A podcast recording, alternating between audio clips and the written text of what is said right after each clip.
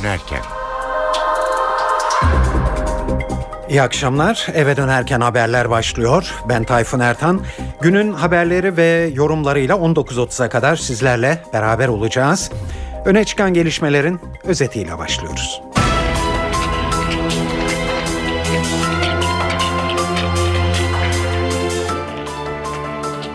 Abdullah Öcalan, PKK'nın Türkiye'den ayrılmasıyla ilgili olarak yeni bir mesaj kaleme alıyor.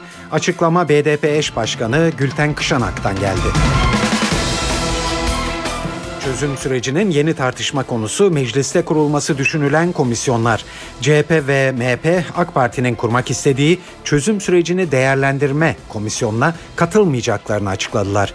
BDP ise hakikatleri araştırma komisyonu kurulması için önerge veriyor. Akif İnsanlar grubu şu sıralarda İstanbul'da Başbakan Erdoğan'la ilk toplantısını yapıyor. Günün diğer gelişmelerine bakarsak önümüzdeki 3 aylık dönemde elektriğe zam olmayacak. Amerika'nın genetiği değiştirilmiş diyerek geri çevirdiği pirinç Türkiye'ye sokulmaya çalışılırken Mersin'de yakalandı. Futbolda gözler Devler Ligi'nin ardından Avrupa Kupası'na çevrildi. Bu akşam Fenerbahçe sahne alıyor ve çeyrek final ilk maçında İtalyan ekibi Lazio'yu ağırlıyor.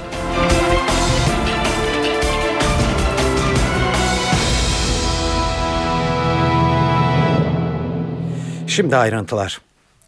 Çözüm süreciyle ilgili haberlerin yine çok yoğun olduğu bir gündemle karşınızdayız. Yanıtı aranan kritik soru belli.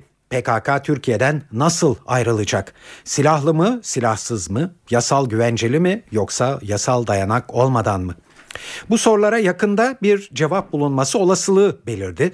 Abdullah Öcalan PKK'ya yeni bir talimat mektubu hazırlıyor. Dün İmralı'da kritik bir görüşme gerçekleşti biliyorsunuz ve bir BDP heyeti Abdullah Öcalan'a hiç beklenmedik bir ziyarette bulundu.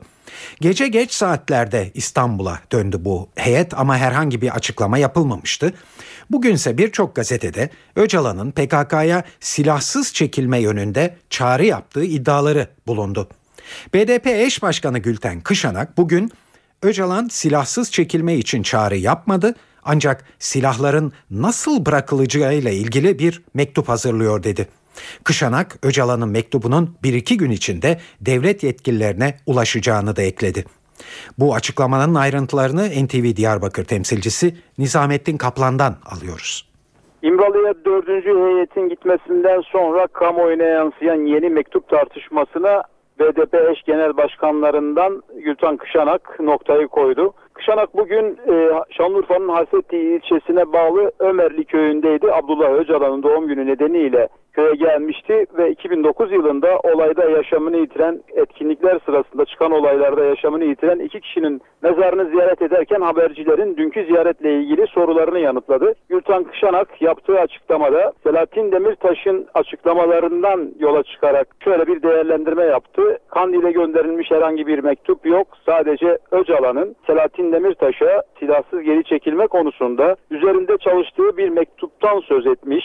O mektupta hazırlandığında Öcalan tarafından devlet yetkililerine verilecek. Devlet yetkilileri de ilgili yerlere ulaştıracaklar şeklinde bir değerlendirmede bulundu Gülten Kışanak ve başka da bir bilgisinin olmadığını söyledi. İmralı'dan dönen heyetle daha bir değerlendirme yapmadıklarını vurguladı, en azından detaylar konusunda bilgisinin olmadığını biz habercilere söyledi.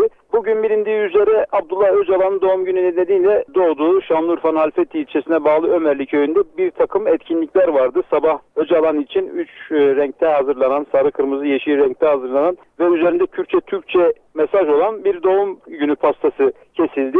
Kardeşi Mehmet Öcalan ve yine Fatma Öcalan'la birlikte BDP İstanbul Milletvekili Sabahat Tuncel de oradaydı. Bu pasta kesimi sırasında yine çeşitli gruplar Öcalan'ın Ömerli köyündeki evini ziyaret etti ve etkinlikler sona erdi. Bu arada bir kısa mesaj da Aysel Tuğluk'tan geldi. Bağımsız Van Milletvekili Aysel Tuğluk, aynı zamanda DTK eş başkanı olan Tuğluk, Öcalan'ın bu süreçte hep ön açıcı olduğunu söyledi. ve devam eden süreçle ilgili meseleyi mutlaka başarıyla sonuçlandırmamız gerekir. Yeniden topluma dönüp biz bu işi beceremedik demek doğru olmaz. Ben daha önce bu konuya ihtiyatlı iyimserlikle yaklaşıyordum ama şimdi daha güvenli iyimserliğe geldim. Hükümetin de kararlı adımları var şeklinde bir değerlendirmede bulundu. Nizamettin Kaplan, NTV Radyo Halfeti. Evet, çözüm sürecinde dünden beri yoğun bir şekilde tartışılmaya başlanan bir başka konuda komisyonlar. Şimdi bunun üzerinde duracağız ama hemen bir son dakika bilgisi gibi ekleyelim sizlere. Şu anda akil insanlar heyeti dün seçilmişti, biliyorsunuz, liste açıklanmıştı başbakanlık tarafından. Şu anda İstanbul'da Dolmabahçe'de başbakanın çalışma ofisinde toplanmaktalar. Tek tek ellerini sıkmakta başbakan, akil insanlar heyetinin. Eğer çalışma ofisinden bir açıklama yapılırsa size bunu canlı olarak yansıtacağız. Ancak şu an bir tanışma ve merhaba deme buluşması gerçekleşmekte. Evet, dönelim komisyonlar konusuna. Dün AK Parti meclisin çözüm sürecine dahil olduğu anlamına gelebileceği düşüncesiyle olsa gerek çözüm sürecini değerlendirme isminde bir komisyon kurulması için önerge verdi. Bugün de BDP ismi hakikatleri araştırma olan bir komisyon kurulmasını istedi. İki muhalefet partisi CHP ile MHP ise süreci yakından takip edecekler. CHP ve MHP AKP ile BDP'nin bu girişimlerine katılmayacaklarını açıklamış bulunuyorlar. CHP'den parti adına Grup Başkan Vekili Akif Hamzaçebi konuştu. Hamzaçebi AKP'nin önergesi için anayasa ve iç düzeye aykırı dedi. Hamzaçebi, bu komisyon PKK'nın çekilmesini izlemek için kurulacaktır. Meclisin görevi bunu yapmak değildir dedi ve hükümeti şöyle eleştirdi. Yapmış oldukları öneri çözüm sürecini değerlendirme komisyonu adı altında bir meclis araştırma komisyonu kurulmasıdır. Gerek anayasamız gerekse iç düzüğümüz meclis araştırma komisyonunun bilgi edinme amacıyla kurulacağını öngörüyor. Yani geçmişte yaşanan bir takım olaylar, sorunlar veya konularla ilgili olarak onları etraflıca araştırır ve çözüm yollarıyla birlikte bir rapor hazırlar bu tür komisyonlar. AKP'nin vermiş olduğu öneri ise Sayın Başbakan'ın başlatmış olduğu, hükümetin başlatmış olduğu çözüm sürecine yönelik olarak gelecekte atılacak olan adımların izlenmesi, değerlendirilmesi komisyonudur. Yani hükümet ne düşünüyor, ileride hangi uygulamaları yapacak? Bu niyetle bir komisyon kurulamaz. Anayasa ve iç düzük buna izin vermiyor. Hükümet eğer toplumu, Türkiye Büyük Millet Meclisi'ni bilgilendirmek istiyor ise bunun müesseseleri belli. Genel görüşleri açık. İç düzeye uygun bir komisyon kuracak isek, Kürt sorununu çözmek üzere bir komisyon kuracak isek, Cumhuriyet Halk Partisi'nin önerisi açıktır. İç düzeye uygun bir öneridir. Gelin bizim önerimizi işleme koyalım. Bu öneri etrafında bir komisyon kuralım. Onun ötesindeki bu komisyon, yani PKK'lıların yurt dışına gitmesi, silahlarını bırakması, bırakmaması, sınır dışına çekilmesi gibi konuların izlenmesi amacıyla bir komisyon kurulamaz. Daha buna Başbakan'ın kendisi geçen hafta hayır cevabını vermişti. Bu hükümetin işidir. Türkiye Büyük Millet Meclisi'nin işi değildir demişti. Şimdi onun 180 derece tersi bir uygulamayı, bir öneriyi görüyoruz. Esasen Kürt sorununda çözüm için adım atılırken Sayın Başbakan bir şey söylüyor ise onun söylediklerini tersinden okumak gerekir. Evet, Akil İnsanlar Grubu bugün resmen şu anda çalışmalarına başlıyor. 63 isim 7 bölgeye dağılacak. Başbakanlık tarafından dün açıklandı ve bu isimler şu anda Başbakan Tayyip Erdoğan'la İstanbul'da Dolmabahçe'deki ofisinde buluşmaktalar. Sizlere az önce duyurdum Başbakan'ın tek tek ellerini sıktığını bu isimlerin ve şu anda da Başbakan Erdoğan bir açıklama yapmaya başladı. Şimdi Dolmabahçe'ye bağlanıyoruz ve Başbakan'ın konuşmasına kulak veriyoruz. Da katıldılar. O süreçte bu salonda gerçekleştirdiğimiz toplantılardan, istişarelerden gerçekten çok istifade ettik. Bugün geldiğimiz bu noktada birkaç hususun altını özellikle çizmek istiyorum. Bugün bu salonda bulunmuyor olmak, takdir edersiniz ki süreçlerin dışında kalmak anlamına asla gelmez. Kamuoyunda bu heyete Akil İnsanlar Heyeti adı verildi. Bugün burada bulunan heyet, Türkiye'nin elbette ki tüm akil insanlarından oluşan bir heyet değildir. Bu heyeti bir özet, bir örnek, temsili bir grup olarak görmek belki daha doğru olacaktır. Biz benzeri bir yapılanmayı 2005 yılında ihdas ettiğimiz Medeniyetler İttifakı girişiminde de uygulamıştık. O zaman 20 kişiden oluşan bir grup oluşturulmuş.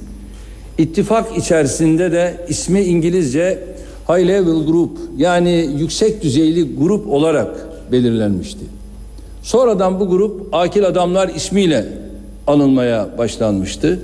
Grup içinde çok değerli hanımefendilerin olmasına rağmen Akil Adamlar isminin kullanılması haklı olarak eleştirilere maruz kaldı. Biz enerjimizi isim üzerinde tabii harcayacak değiliz. Akil insanlar da denilebilir, yüksek düzeyli grup, yüksek düzeyli temsilciler de denilebilir. Burada listeden, listenin ve heyetin isminden de ziyade, işin magazin boyutundan ziyade üstlenmekte olduğumuz misyonun çok daha önemli olduğunu, çok daha hassas bir zeminde yürütülüyor olduğunu özellikle hatırlatmak durumundayım. Kamuoyuna, özellikle de medyamıza, yazarlarımıza, yorumcularımıza şu çağrıyı da yapmak istiyorum. Hayırlı bir iş için bir araya geldik. Hayırlı niyetler için bir araya geldik. İşin magazin boyutuna, isim boyutuna, kim vardı, kim yoktu boyutuna takılıp hedefin ve niyetin arka plana itilmesine, sulandırılmasına lütfen müsaade etmeyelim. Zira geçmişte bunu çok yaşadık. Çok can alıcı, çok acil bir meseleyi çözmek için istişare toplantıları yaparken niyet unutuldu, hedef unutuldu, yapılanlar, konuşulanlar ne yazık ki magazin, sulandırma hep ön plana çıktı. Hem buradaki heyetin hem de dışarıdaki dost ve kardeşlerimizin zarfla, çerçeveyle ilgili tartışmaları bir kenara bırakıp mazrufla, özle ilgilenmelerini sürecin önemi ve hassasiyeti açısından çok hayati bulduğumu özellikle ifade etmek istiyorum. Değerli dostlarım, heyeti oluştururken gerçekten zorlu bir seçme süreci yaşadık. Geniş bir havuz oluşturduk. Katkı verebilecek, söz söyleyebilecek, örnek teşkil edecek, temsil kabiliyeti yüksek, kanaat önderliği yapabilecek çok sayıda isim belirledik. Ancak heyetin etkinliği, çalışma kolaylığı açısından sayıyı sınırlı tutmak gibi bir zorunluluğumuz da vardı.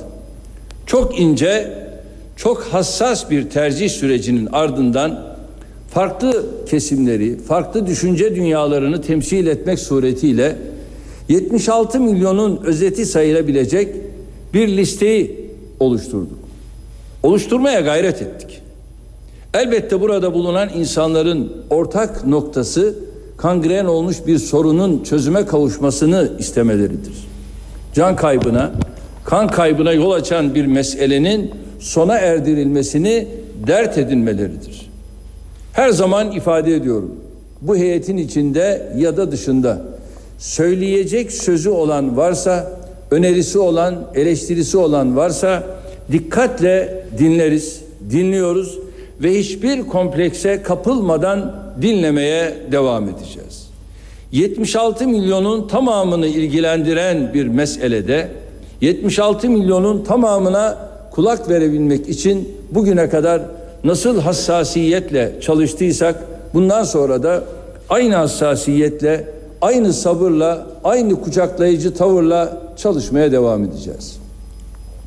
AK Parti iktidarı olarak 10 yıl boyunca çok köklü meselelerin üzerine gittik. Sessiz devrim diye nitelenen reformlar gerçekleştirdik. Büyük değişim ve dönüşümlere bu arada imza attık. Bunları yaparken milletimizin desteğini alarak yol yürüdük. Medyanın, sivil toplumun, kanaat önderlerinin ve farklı toplum kesimlerinin katkı ve eleştirilerini rehber edinerek süreçleri işlettik. Demokratik katılım kanallarını açık tuttuk. En geniş mutabakat ve istişare ile hareket ettik.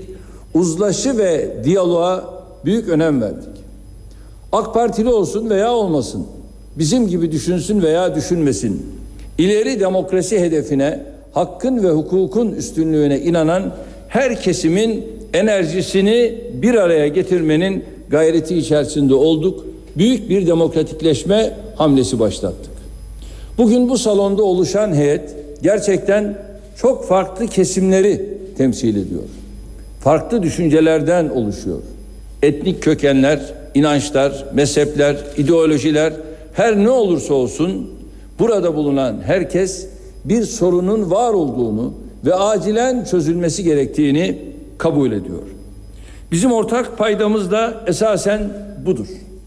Biz Türkiye sevdalıları olarak Türkiye'nin sorunları olduğuna ve bunların acilen çözülmesi gerektiğine inanan kişiler olarak buradayız. Türkiye'nin can alıcı, can yakıcı bir meselesinde her ne şekilde olursa olsun çözüm arayışlarının uzağında kalmak için hiçbir bahane geçerli olmaz.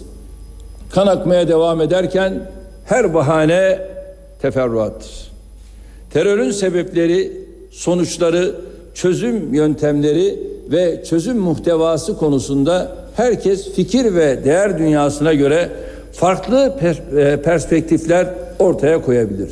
Ama hepimizin ittifak edebileceği konu kanın durmasıdır. Hakkın ve hukukun üstün tutulmasıdır. İleri demokrasinin hayat bulmasıdır. Silahı, terörü, şiddeti, çatışmayı, ölümü değil, demokrasiyi, hakkı, hukuku, siyaseti, hayatı önemseyen herkesin yapması gereken taşın altına elini koymak, sorumluluk üstlenmek, yanlış girişe dur demektir. Bu salonda bulunan insanlar sadece akil değil, aynı zamanda cesurdur, yüreklidir, idealisttir, barışseverdir. Bir kere böyle bir tablonun oluşması en başta Türkiye'yi yüreklendirmiş, en başta milletimizi umutlandırmıştır. Çok farklı kesimlerden insanların bir arada bulunması, ortak bir fotoğraf vermesi, sorunun çözümüne ilişkin umutları daha da yeşertmiştir. Çözümün değil, sorunun parçası olanların yaptıkları ve yapacakları eleştiriler bizim umudumuzu, irademizi, kararlılığımızı kesinlikle zayıflatmaz. Kanı durdurmak için, gözyaşını durdurmak için, Türkiye'yi daha yaşanabilir bir ülke, birinci sınıf demokrasiye sahip bir ülke yapmak için birlikte çalışmak arzusundayız. Bu heyeti nasıl halis niyetlerle, samimi niyetlerle oluşturduysak, aynı halis, samimi niyetlerle toplumdaki algıyı da değiştirmek, toplumu çok daha sağlıklı bir şekilde bilgilendirmek durumundayız. Neler yapacağımız, nasıl bir yol izleyeceğimiz, hangi takvim çerçevesinde ilerleyeceğimiz konusunda bizim bazı düşüncelerimiz var. Ancak yolun ve yöntemin çizilmesi noktasında asıl belirleyici olan bu heyet ve bu heyetin istişareleri olacaktır. Biz 7 coğrafi bölge için gruplandırma yaptık. Her grup için bir başkan, bir başkan vekili ve bir sekreter belirledik. Bu yapı içinde yapılacak çalışmalar, izlenecek olan yol gerek bugünkü istişarelerimizde, gerek sonrasındaki toplantılarda çok daha net bir zemine kavuşacaktır. Değerli dostlar, böyle bir heyete neden ihtiyaç duyduk? Böyle bir heyetten beklentilerimiz nedir? Çözüm sürecinde gayemiz, istikametimiz, yöntemimiz, bulunduğumuz nokta nedir? Bunun gibi sorulara da burada mümkün olan en kısa süre içinde cevap vermek arzusundayım. Türkiye terör ve şiddet sebebiyle 40 bine yakın insanını toprağa verdi. Sorunun ekonomik, sosyal ve siyasi faturasıyla ilgili yapılan tahminleri sizler de biliyorsunuz. Bu sorun bugün sadece iç barışımızı, toplumsal bütünlüğümüzü, huzur ve esenliğimizi tehdit etmiyor.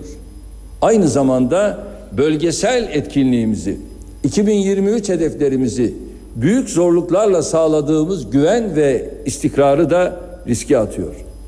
Çözümsüzlüğü çözüm görenlerin anlamadığı gerçek, bu yaklaşımın miadını doldurduğu, bu anlayışın artık sürdürülebilir olmadığıdır. Çözüme karşı olanların önerisi açıkça ölümlerin devam etmesidir. Türkiye'nin kan kaybetmeyi sürdürmesidir. Biz ülkemize ve milletimize bu faturayı ödetmek istemiyoruz. Her yıl belli sayıda şehit vermeyi, her yıl büyük bedeller ödemeyi sineye çeken, kabullenen bir anlayış ne insanidir ne de vicdanidir. Saat 18.27 NTV Radyo'da eve dönerken haberler devam ediyor. Kaldığımız yerden devam edelim. Başbakan Tayyip Erdoğan'ın akil insanlar buluşmasında yaptığı konuşmanın bir kısmını size getirmiştik. Ama onun öncesinde mecliste Adalet ve Kalkınma Partisi'nin kurulmasını istediği çözüm sürecini değerlendirme komisyonuna CHP ve MHP'nin katılmayacaklarını açıkladıklarını duyurmuştuk. Cumhuriyet Halk Partisi adına Grup Başkan Vekili Akif Hamzaçebi bu komisyon PKK'nın çekilmesini izlemek için kurulacaktır. Meclisin görevi bunu yapmak değildir demişti ve hükümeti eleştirmişti. Size bu açıklamasını duyurmuştuk. Milliyetçi Hareket Partisi de kapıları kapatmış durumda.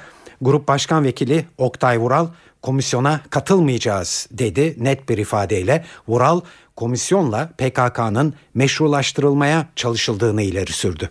Hakimiyet kayıtsız şartsız milletindir. Bugün bu imzalarını atanlar hakimiyetin milletin değil PKK terör örgütünün hakimiyetini tescillemiş olmaktadır. MHP olarak milletimizin iradesini tehdit, şantaj ve baskılara teslim etmemeye kararlıyız. Milliyetçi Hareket Partisi olarak meclis araştırması açılmasının karşısındayız.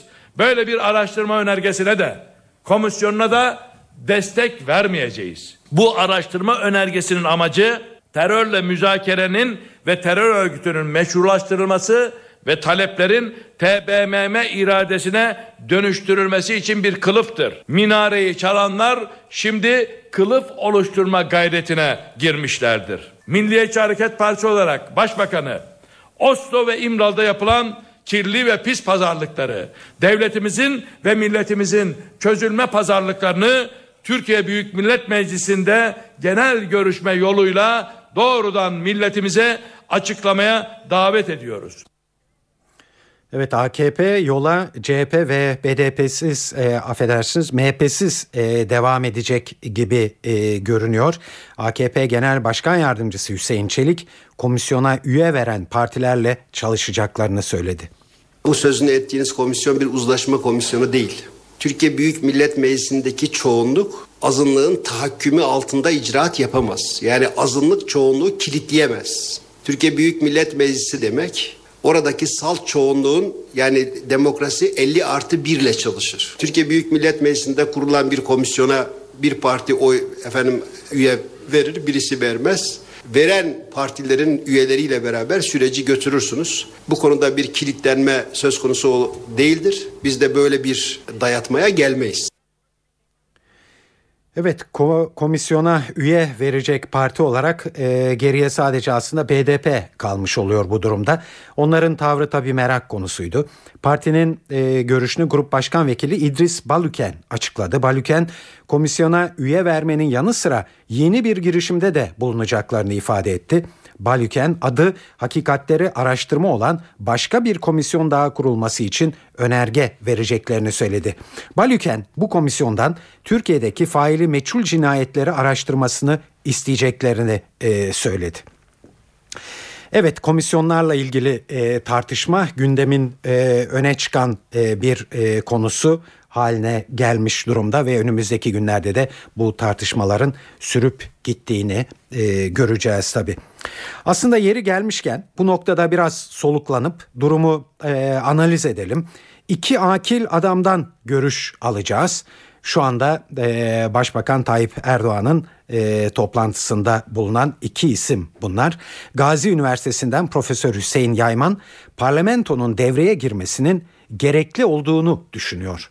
Bu meselenin çözüm yeri Türkiye Büyük Millet Meclisi. İkincisi, bu mesele çözülecekse partiler arası bir rekabete kurban vermemek lazım. Muhalefetin bu sürece dahil edilmesi gerekiyor. Biz meseleyi bir etnik problem, bir başka bir problem olarak değil, Türkiye'nin demokratikleşmesi problemi bu. Türkiye demokratikleşirse bu sorun çözülecek. Şimdi çözüm konusunda da hakkını teslim edelim. Ben muhalefete doğrusu hak veriyorum. Bu anlamda yani muhalefetle daha sık görüşürüz. Daha çok bilgi verilmesi, eğer ki Türkiye 100 yıllık bir problemi çözecekse ve biz yeniden o çok sık kullanılan metaforla 1000 yıllık kardeşliği tesis edeceksek, işte iktidar bana geldi, muhalefet gelmedi, işte Halk Partisi böyle söyledi, Milliyetçi Hareket Partisi böyle söyledi. Artık ve bu meselede parlamentonun bir irade ortaya koyması lazım. Türkiye Büyük Millet Meclisi seçeneğinin partiler arası rekabete kurban verilmemesi gerekiyor ve gerçekten muhakkak daha fazla bir mesainin, daha fazla bir arka kapı diplomasisinin yapılması gerekiyor.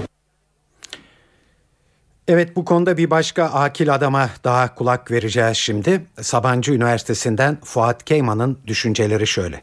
Bu sürecin bir noktasında muhakkak AK Parti ile CHP, MHP ve BDP'nin parlamentoda bir yerde buluşmaları gerekli oluyor. Çünkü ilginç bir ikilemle karşı karşıyayız. Dünyadan bu sürece bakıldığı zaman bu sürece Türkiye'nin özellikle Orta Doğu bölgesinde ve dış politikada güçlenmesi olarak bakılıyor. Bir zayıflama olarak değil de bir güçlenme olarak bakılıyor. Bizim ülkenin içinde özellikle parlamentoda bunun bu şekilde bir partiler arası kavgaya dönüşmesi mümkün değil.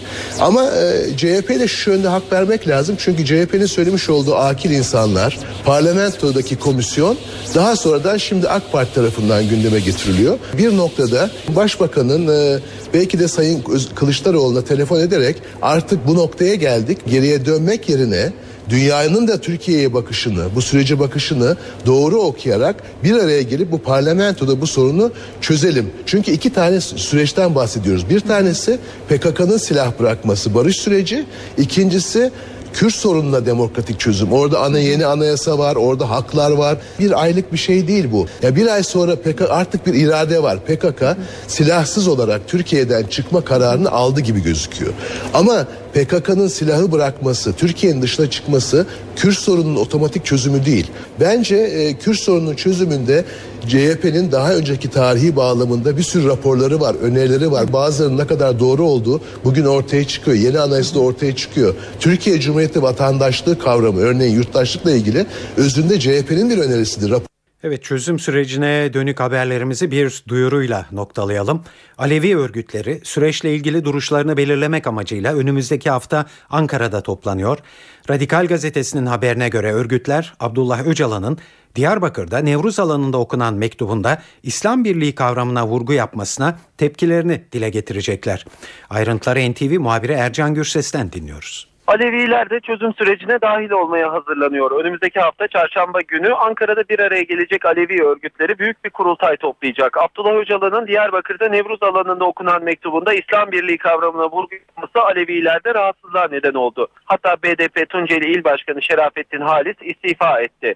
Bu gelişmeler üzerine BDP Eş Genel Başkanı Gülten Kışanak, Grup Başkan Vekili İdris Baluken ve Diyarbakır Milletvekili Nurtel Aydoğan, Alevi dernek ve vakıflarının temsilcileriyle bir araya geldi. Öcalan'ın İslam Birliği vurgusunun yanlış anlaşıldığını hatırlattı. Bu gelişmenin ardından Alevi örgütleri Ankara'da kurultay toplama kararı aldı. Önümüzdeki hafta çarşamba günü Alevi kanaat önderleri, Alevi örgütleri temsilcileri, Türkiye'nin çeşitli yerlerinden gelecek Alevi dedeleri ve akademisyenler Ankara'da bir araya gelecek ve çözüm süreciyle ilgili Alevi kesiminin üstleneceği roller masaya yatırılacak. Toplantıda Ankara'da büyük bir Alevi kurultayı toplanması için de çağrı yapılacak. Kurultayda Aleviler süreçle ilgili yol haritasını belirleyecek. Kurultaydan çıkacak deklarasyondaysa silahların susması ve barış ortamının gelişmesi için destek mesajı verilmesi bekleniyor. Ercan Gürses, NTV Radyo Ankara. Saat 18.42, NTV Radyo'da eve dönerken haberleri dinlemektesiniz.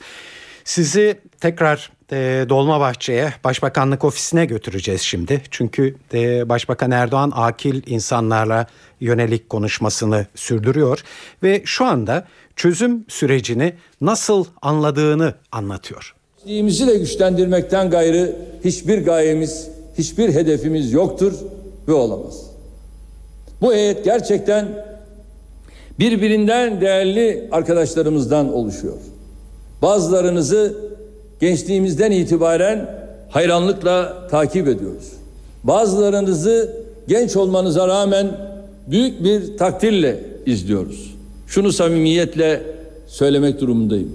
Sizlerin seyircileriniz olarak, izleyicileriniz olarak, hayranlarınız olarak, okurlarınız, takipçileriniz olarak inanın eserlerinizin, sözlerinizin, yazılarınızın, şiir ve şarkılarınızın, eylemlerinizin etkisini sizlerden çok daha fazla hissediyor, çok daha fazla biliyoruz. Üstad Necip Fazıl, şairin şiir tarifini arı ile bal arasındaki ilişkiye benzetiyor. Arı bal yapar ama onu tarif edemez diyor.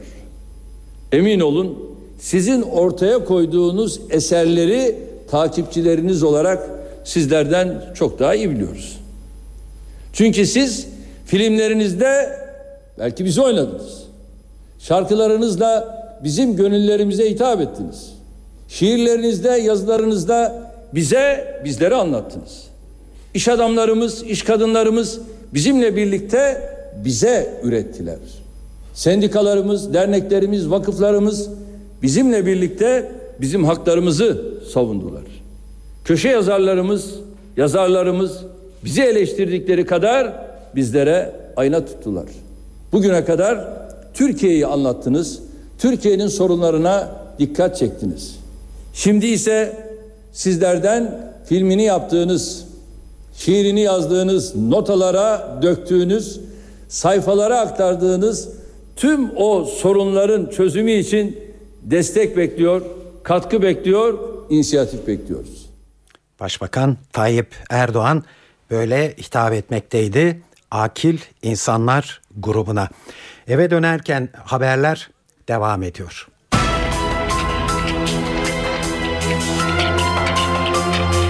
Siyasi partiler yeni anayasanın genel esasları ile ilgili görüşlerini yarın Meclis Başkanı Cemil Çiçek'e iletecekler.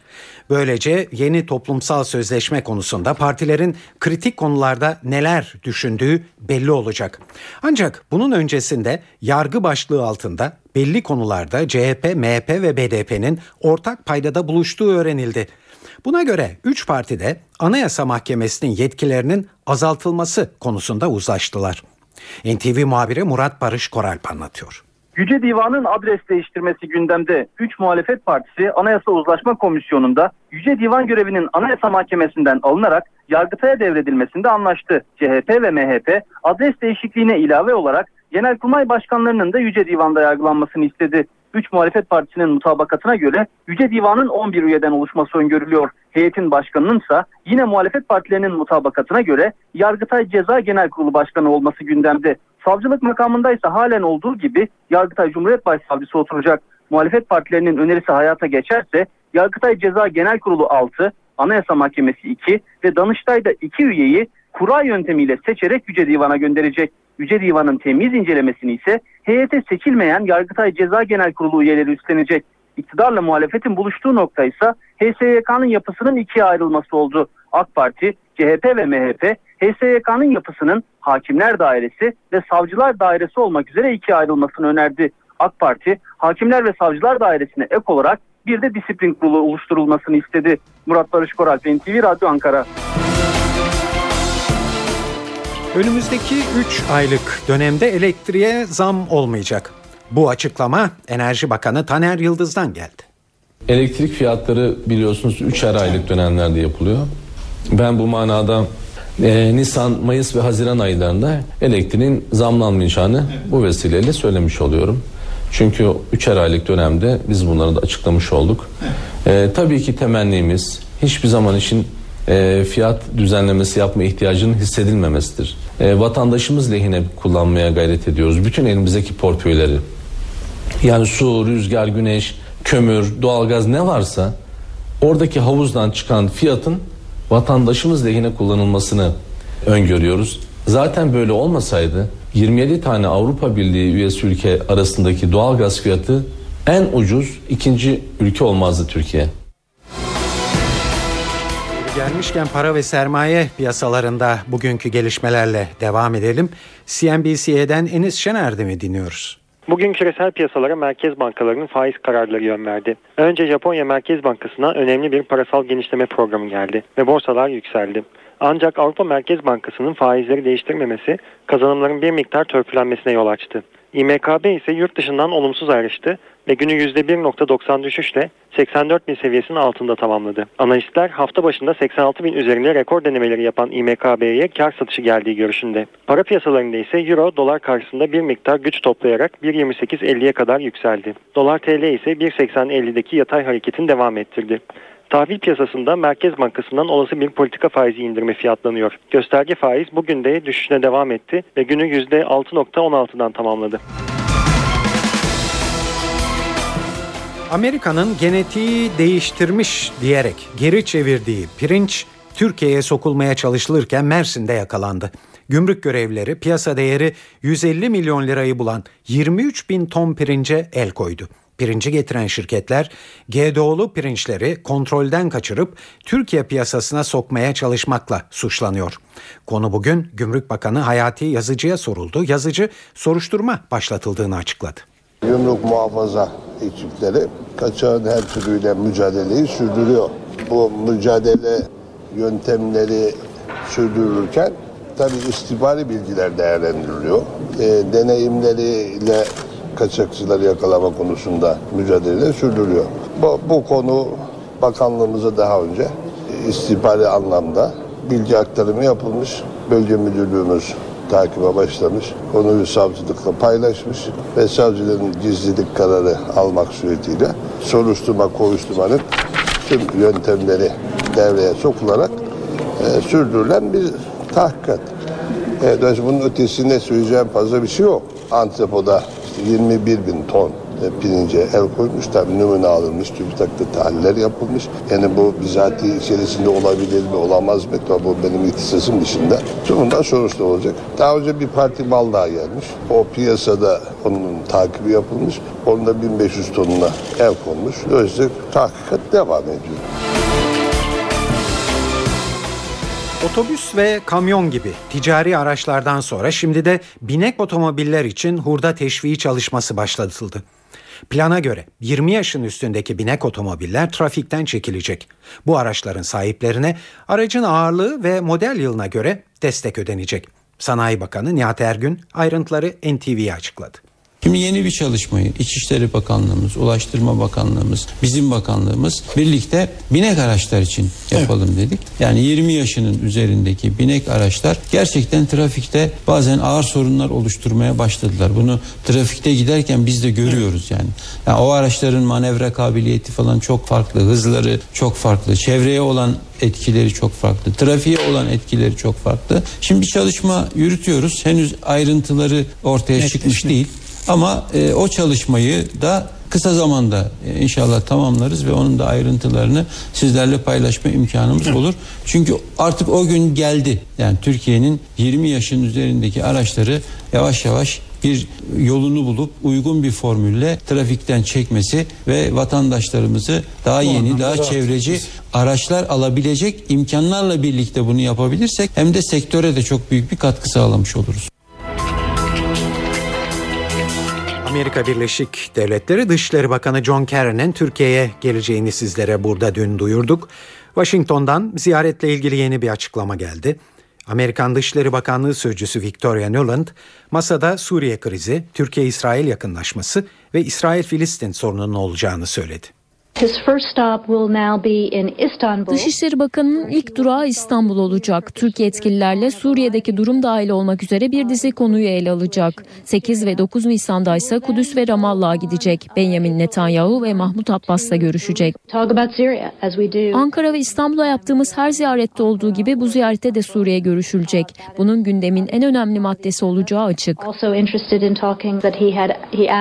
Başkan Obama, İsrail ve Türkiye yakınlaşmasının ardından Dışişleri Bakanı Kerry'den ilişkilerin normalleşmesi için iki tarafla çalışmayı sürdürmesini istemişti. Dışişleri Bakanı İstanbul ve İsrail'deki temaslarında iki tarafı ilişkilerin normalleşmesi için adımlar atmaya teşvik etme fırsatı bulacak.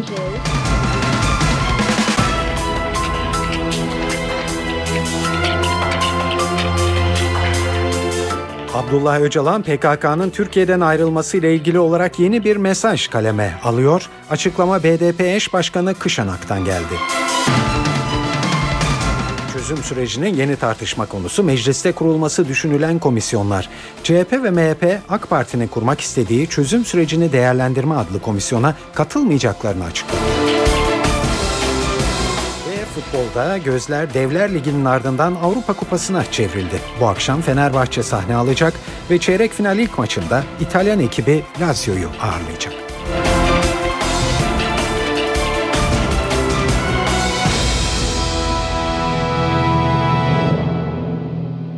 Şimdi ayrıntılar. Çözüm süreciyle ilgili haberlerle başlıyoruz. Yine gündem bu haberlerle yoğun bir şekilde dolu tabii. Ve yanıt aranan kritik soru belli. PKK Türkiye'den nasıl ayrılacak? Bu temel soruyla ilgili olarak bugün birçok gazetede Öcalan'ın PKK'ya silahsız çekilme yönünde çağrı yaptığı iddiaları yer aldı. BDP eş başkanı Gülten Kışanak, Öcalan silahsız çekilme için çağrı yapmadı ancak silahların nasıl bırakılacağıyla ilgili bir mektup hazırlıyor dedi. Kışanak, Öcalan'ın mektubunun 1-2 gün içinde devlet yetkililerine ulaşacağını söyledi. Açıklamanın ayrıntılarını NTV Diyarbakır temsilcisi Nizamettin Kaplan'dan alıyoruz. İmralı'ya 4. heyetin gitmesinden sonra kamuoyuna yansıyan yeni mektup tartışmasına BDP eş genel başkanlarından Gülten Kışanak noktayı koydu. Kışanak bugün Şanlıurfa'nın Hasreti ilçesine bağlı Ömerli köyündeydi. Abdullah Öcalan'ın doğum günü nedeniyle köye gelmişti ve 2009 yılında olayda yaşamını yitiren, etkinlikler sırasında çıkan olaylarda yaşamını yitiren iki kişinin mezarını ziyaret ederken habercilerin dünkü ziyaretle ilgili sorularını yanıtladı. Gülten Kışanak yaptığı açıklamada Selahattin Demirtaş'ın açıklamalarından yola çıkarak şöyle bir değerlendirme yaptı. Kandil'e gönderilmiş herhangi bir mektup yok. Sadece Öcalan'ın Selahattin Demirtaş'a silahsız geri çekilme konusunda üzerinde çalıştığı bir mektuptan söz etmiş. O mektupta hazırlandığında Öcalan tarafından devlet yetkililerine verilecek. Devlet yetkilileri de ilgili yerlere ulaştıracaklar şeklinde bir değerlendirmede bulundu Gülten Kışanak ve başka da bir bilgisinin olmadığını söyledi. İmralı'dan dönen heyetle daha bir değerlendirme yapmadıklarını vurguladı en azından. Detaylar konusunda bilgisinin olmadığını biz habercilere söyledi. Bugün bilindiği üzere Abdullah Öcalan'ın doğum günü nedeniyle doğduğu Şanlıurfa'nın Halfeti ilçesine bağlı Ömerli köyünde bir takım etkinlikler vardı. Sabah Öcalan için 3 renkte hazırlanan, sarı, kırmızı, yeşil renkte hazırlanan ve üzerinde Kürtçe, Türkçe mesaj olan bir doğum günü pastası kesildi. Kardeşi Mehmet Öcalan ve yine Fatma Öcalan'la birlikte BDP İstanbul Milletvekili Sabahat Tuncel de oradaydı. Bu pasta kesimi sırasında yine çeşitli gruplar Öcalan'ın Ömerli köyündeki evini ziyaret etti ve etkinlikler sona erdi. Bu arada bir kısa mesaj da Aysel Tuğluk'tan geldi. Bağımsız Van Milletvekili Aysel Tuğluk aynı zamanda DTK eş başkanı olan Tuğluk, Öcalan'ın bu süreçte hep ön açıcı olduğunu söyledi ve devam eden süreçle ilgili meseleyi mutlaka başarıyla sonuçlandırmamız gerekir. Yeniden topluma dönüp biz bu işi beceremedik demek doğru olmaz. Ben daha önce bu konuya ihtiyatlı iyimserlikle yaklaşıyordum ama şimdi daha güvenli iyimserliğe geldim. Hükümetin de kararlı adımları var şeklinde bir değerlendirmede bulundu. Nizamettin Kaplan, NTV Radyo Halfeti.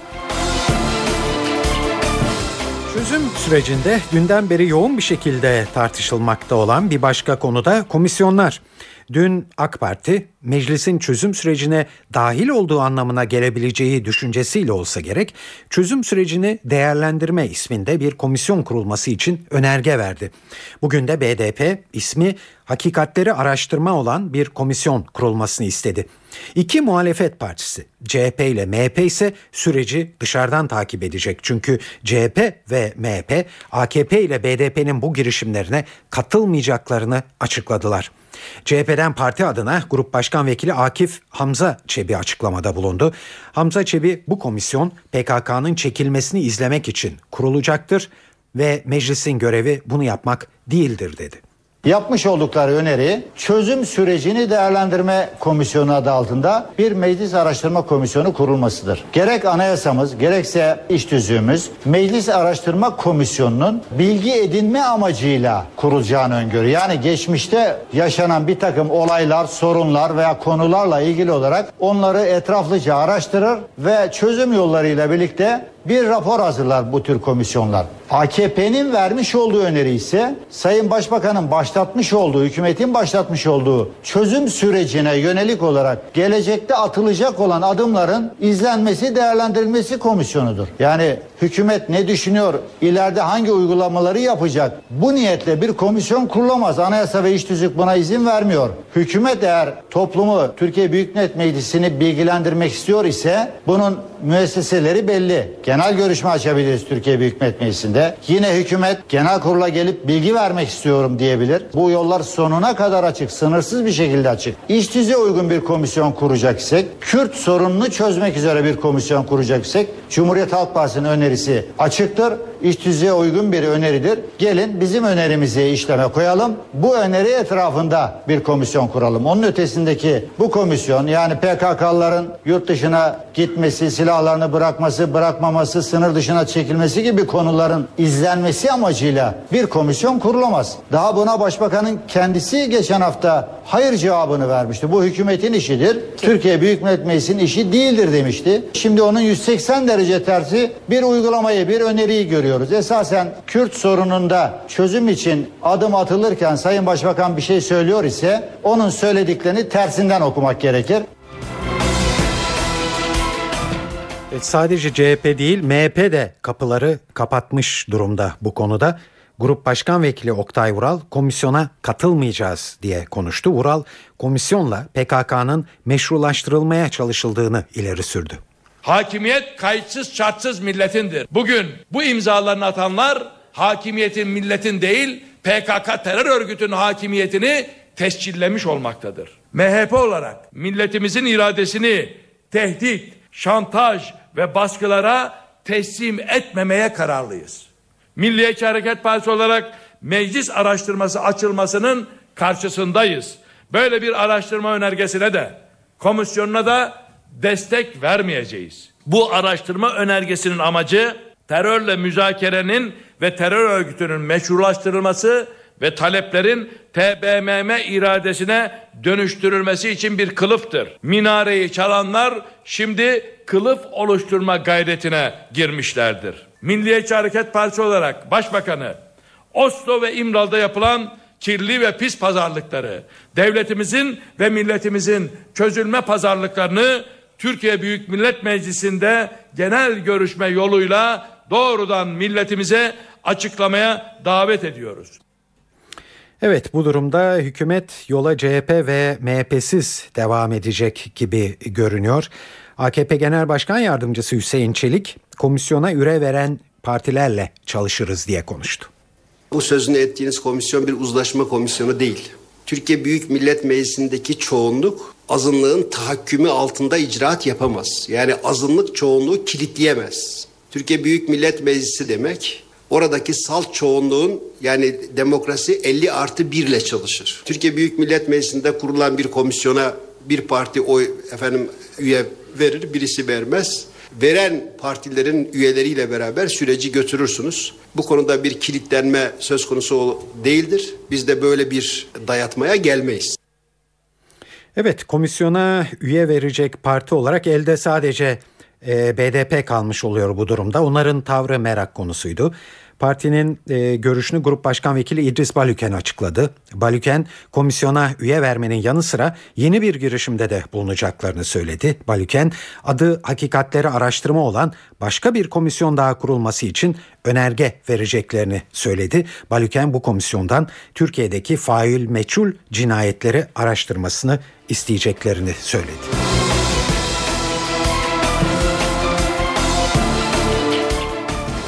Evet, hava durumuna hızla bir göz atalım isterseniz şimdi. Bunun için de her akşam olduğu gibi yine NTV Meteoroloji Editörü Gökhan Abur'u dinliyoruz. Batıda yağışlar etkisini kaybederken sıcaklıklar yeniden yükselmeye başlıyor.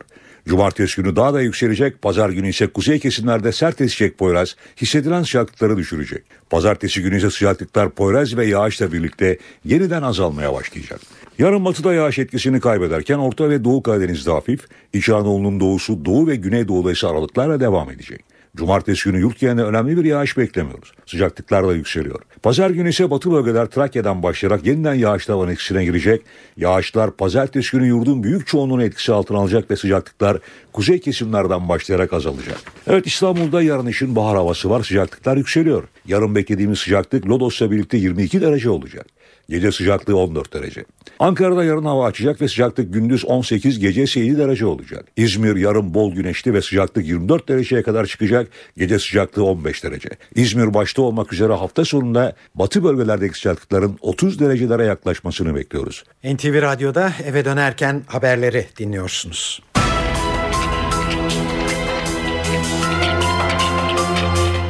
Futbolda gözler Devler Ligi'nin ardından Avrupa Kupası'na çevrildi. Bu akşam Fenerbahçe sahne alıyor ve çeyrek final ilk karşılaşmasında İtalyan ekibi Lazio'yu ağırlayacak. Hedef, işi Roma'daki rövanşa bırakmadan ilk maçta bitirmek ya da Roma için avantajlı bir skor elde etmek. Şimdi Kadıköy'e gidiyoruz ve NTV Spor muhabiri Aykut Yıldırım'dan müsabakaya ilişkin son notları alıyoruz. Fenerbahçe tarihi açısından çok önemli bir karşılaşma. Tarihinde ilk kez UEFA Avrupa Ligi'nde çeyrek finale oynayacak temsilcimiz İtalyan ekibi Lazio ise bu sezon kendi liginde belki istenilen sonuçları elde edemedi ama UEFA Avrupa Kupası'nı kazanmak için güçlü ekiplerden bir tanesi. Daha önce 2 kez seyircisiz karşılaşmaya ev sahipliği yapmıştı Kadıköy Şükrü Saracoğlu Stadı. En son 6 Aralık tarihinde Fenerbahçe seyircisinin önünde bir Avrupa Ligi maçı oynadı. Yine kritik bir karşılaşma. Bu karşılaşmada yaşanacak olan herhangi bir seyirci ya da saha olayı sebebiyle Fenerbahçe Avrupa'dan men edilmekle karşı karşıya kalacak. Bir haftadır Fenerbahçe Kulübü yetkilileri İstanbul Emniyet Müdürlüğü ve İstanbul Valiliği bu karşılaşma için önlemler almış durumda. Geniş güvenlik önlemlerinin hem saha içerisinde hem de saha dışarısında olacağını hatırlatalım. Umarız tabii olaysız bir karşılaşmaya ev sahipliği yapar Şükrü Saracoğlu Stadı. Karşılaşma öncesinde Fenerbahçe'de Emre Belezoğlu kadroda yok. Hem sakat olduğu için hem de UEFA Avrupa Ligi'nde mücadele edemeyeceği için olmayacağını hatırlatalım. Orhan Şan ve Sezer Öztürk yine Avrupa Ligi kadrolarında yok. Peki temsilcimiz son olarak sahaya nasıl bir 11 ile çıkacak? Hemen muhtemel 11'imizi paylaşarak yayınımızı sonlandıralım. Kalede Volkan Demirel, savunmada Gökhan Gönül, Josef Yobo, Egemen ve Retozikler. Savunma dörtlüsünün önünde Mehmet Topal ve Meireles. Sağda Kayt, ortada Christian Baroni, solda Musa Sov. İleride ise Pierre Webo 11 ile sahaya çıkmasını bekliyoruz temsilcimiz Fenerbahçe'nin.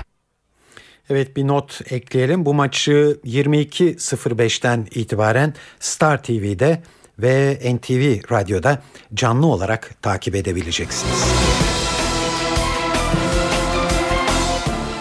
Galatasaray İspanya'da dün akşam umduğunu bulamadı. Sarı kırmızılı takım Şampiyonlar Ligi çeyrek final ilk maçında Real Madrid'e deplasmanda 3-0 yenildi. Maç sonu konuşan teknik direktör Fatih Terim alınan bu sonuçla tur umutlarını yitirdiklerini söyledi ve 3-0'dan sonra kendilerine mucize gerektiğini ifade etti. Bunun Real Madrid önünde gerçekleşmesinin zorluğuna vurgu yaptı. Terim maçın Norveçli hakemini de epey eleştirdi. Şimdi tabii bu seviyede, bu karşılaşmalarda minimum hata yapmak mecburiyeti var. Özellikle ilk yediğimiz gol, ikinci yediğimiz gol, neredeyse bir pozisyonda 2 gol yedik. Bunlar olmamalı. Bunlar olduğu zaman geriye düşersiniz. Ve bu arada da biz Drogba'yla, Ebu'yla çok net bunlardan bir tanesini atsak hem moral olarak hem skor olarak yükseğe çıkacaktık. Bunlar da olmayınca Penaltı pozisyonlarını bilmiyorum ama herkes öyle diyor, ama ben geneline baktığım zaman zaten Real Madrid'in yani galibiyetini hakemle hiçbir zaman gölgelememek gerekir ama hakem bence herhalde korktu biraz Real Madrid isminden. Çünkü ne verdiği kararlar ne duruşu bu seviyenin hakemi değil. Bu seviyenin hakemi değil yani hakem. Penaltı mı değil. Bu maçlarda penaltıyı görmezsen, eli görmezsen, her kararı başka türlü verirsen çok da doğru yönettiğini söylenemez. Bu bizim için bir bahane değil ama oyunu iyi oynadığımız anlarda gol yedik. Bu bizim için kötü bir şey. Buna rağmen biz bir gol bulmalıydık burada. 1-0 iken veya 2-0 iken ki herhangi bir pozisyonda bizim girdiğimiz golü bulsaydık şimdi başka türlü konuşuyor olabilirdik. Bu olmadı. Yapacak bir şey yok. Zaten 3-0'dan sonra bir mucize olur mu? Futbolda her şey var ama Real Madrid'le oynamak 3-0'dan sonra da kolay değil. Türkiye'de, İstanbul'da taraftarlarımız önünde güzel bir futbol oynamaya gayret göstereceğiz. Bugünkü açıkçası beklediğim bir skor değildi. Beklediğimiz bir skor da değildi. Evet, hakemin Galatasaray'ın 2 penaltısını vermediği yaygın bir görüş basında bugün. Futbolcu Hamit Altıntop da hakem hatalarına dikkat çekti ve iyi oyuna rağmen skor üretemediklerini söyledi.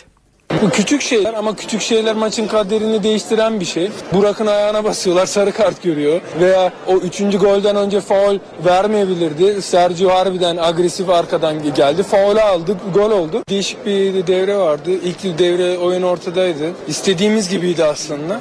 Sadece Madrid golleri buldu, biz bulamadık. Tabii 2-0 oldum mu, deplasmanda oynadım mı ve harbiden cesur bir kadroyla burada oynadığınızda böyle bir risk olduğunu biliyorduk ama o riski aldık. Maalesef bugün o kadar olumlu olmadı. Tabii ki ikinci devrede harbiden zordu. Üzgünüz yani, üzücü bir skor. Evet, dış dünya nasıl baktı bu sonuca, onu da duyuralım size. İspanyol AS gazetesi Real Madrid'in bu sonuçla turu geçmeyi garantilediğini belirtiyor ve Madrid yarı finalde başlığını kullanıyor. Marka gazetesi ise sonucu cehenneme karşı 3 gol başlığıyla özetlemiş. İtalyan La Gazzetta dello Sport, Galatasaray Real Madrid'e kolay geldi başlığını kullanmakta. Haberde Real Madrid'in yarı finale çok yakın olduğu ifade edildi. Corriere dello Sport'ta yarı final bileti Mourinho'nun cebinde başlığını atmış.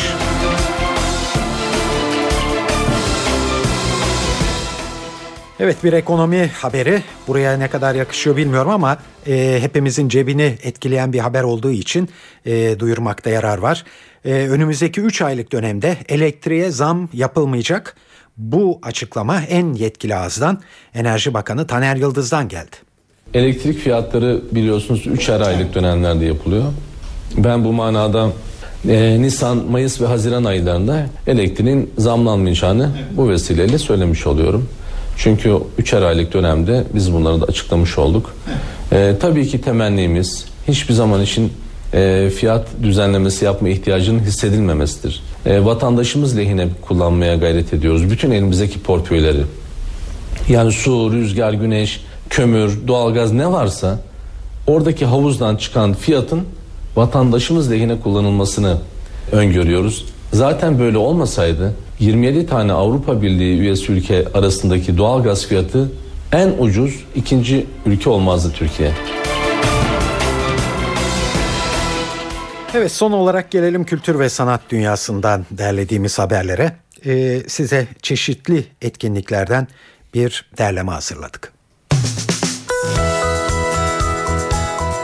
Dünyanın en önemli keman virtüözlerinden Pierre Amoyan tarafından kurulan Yaylı Sazlar Topluluğu Camerata Lausanne bugün Cemal Reşit Rey konser salonunda. Geleneksel yaylı sazlar repertuarı ile dikkat çeken Camerata Lausanne saat 20.30'da buluşacak müzikseverlerle. Federico Fellini'nin ölümünün 20. yılında anma konseri solistleri Nino Rota Ensemble ise Uluslararası Opus Amadeus Oda Müziği Festivali çerçevesinde Fulya Sanat'ta sahnede olacak. Konserin başlama saati 20. Paul Gilbert ise Garaj İstanbul'da bir konser veriyor müzikseverler için. Guitar World dergisi tarafından gelmiş geçmiş en iyi 50 gitarist arasında gösterilen Paul Gilbert, 2012 yılında çıkardığı Vibrato isimli albümünün tanıtım turnesi kapsamında geliyor İstanbul'a. Ünlü gitaristin konseri saat 20'de başlıyor. Nez Retro Turka, Jolly Joker İstanbul'da bugün. eski retro dönemlerinin İngilizce ve Türkçe şarkılarının retro ve Alaturka sounduyla bir araya getirildiği projede Retro Turka grubuna Nez eşlik ediyor. Performansın başlama saati 22. Babilonsa Baba Zula'yı ağırlıyor. Funk, elektronik ve Anadolu ezgilerini harmanlayan grup saat 20.30'da sahnede olacak. Profesör Gürel Aykal öncülüğünde kurulan Borusan Kuartet, Caddebostan Kültür Merkezi'nde konser veriyor. Etkinlik saati 20.30. Getto'da ise Hediye Güven var bu akşam. Etkileyici sesi ve kendine has tarzıyla dikkatleri üzerine çeken sanatçı, pop, caz ve alternatif pop olarak tanımladığı ilk albümü Yengeç'ten parçalar seslendirecek. Konserin başlama saati 21.45. Erkin Koray ise Ankara'da If Performance Hall'de hayranlarının karşısında olacak. Türk rock müziğini şekillendiren öncülerden elektro bağlamanın yaratıcısı Erkin Koray, saat 22'de başlıyor performansına. Ankara Nefes Bar'da ise Bajar konseri var. Orta Doğu'daki makamsal müzik geleneğini rock müzikle buluşturan Bajar, saat 21'de sahnede. Akşam evdeyseniz CNBC'de bugün Mission Impossible adlı film var. John Woo yönetmenliğindeki Mission Impossible serisinin ikinci filminde Ethan Hunt, FBI içinden bir düşmanla yüz yüze geliyor. Film saat 22'de başlıyor. Öncesinde ise saat 19'da The Closer, 20'de How I Met Your Mother, 21'de de Person of Interest var. E2'de ise 23'te Dexter izlenebilir. Star TV'de de 19.30'da Popstar, ardından 22.05'te Fenerbahçe-Lazio karşılaşması gelecek ekrana. Son olarak South Park severler için bir hatırlatma yapalım. Emmy ödüllü çizgi dizi yeni sezon bölümleriyle her cuma saat 23'te CNBC ekranlarında olacak.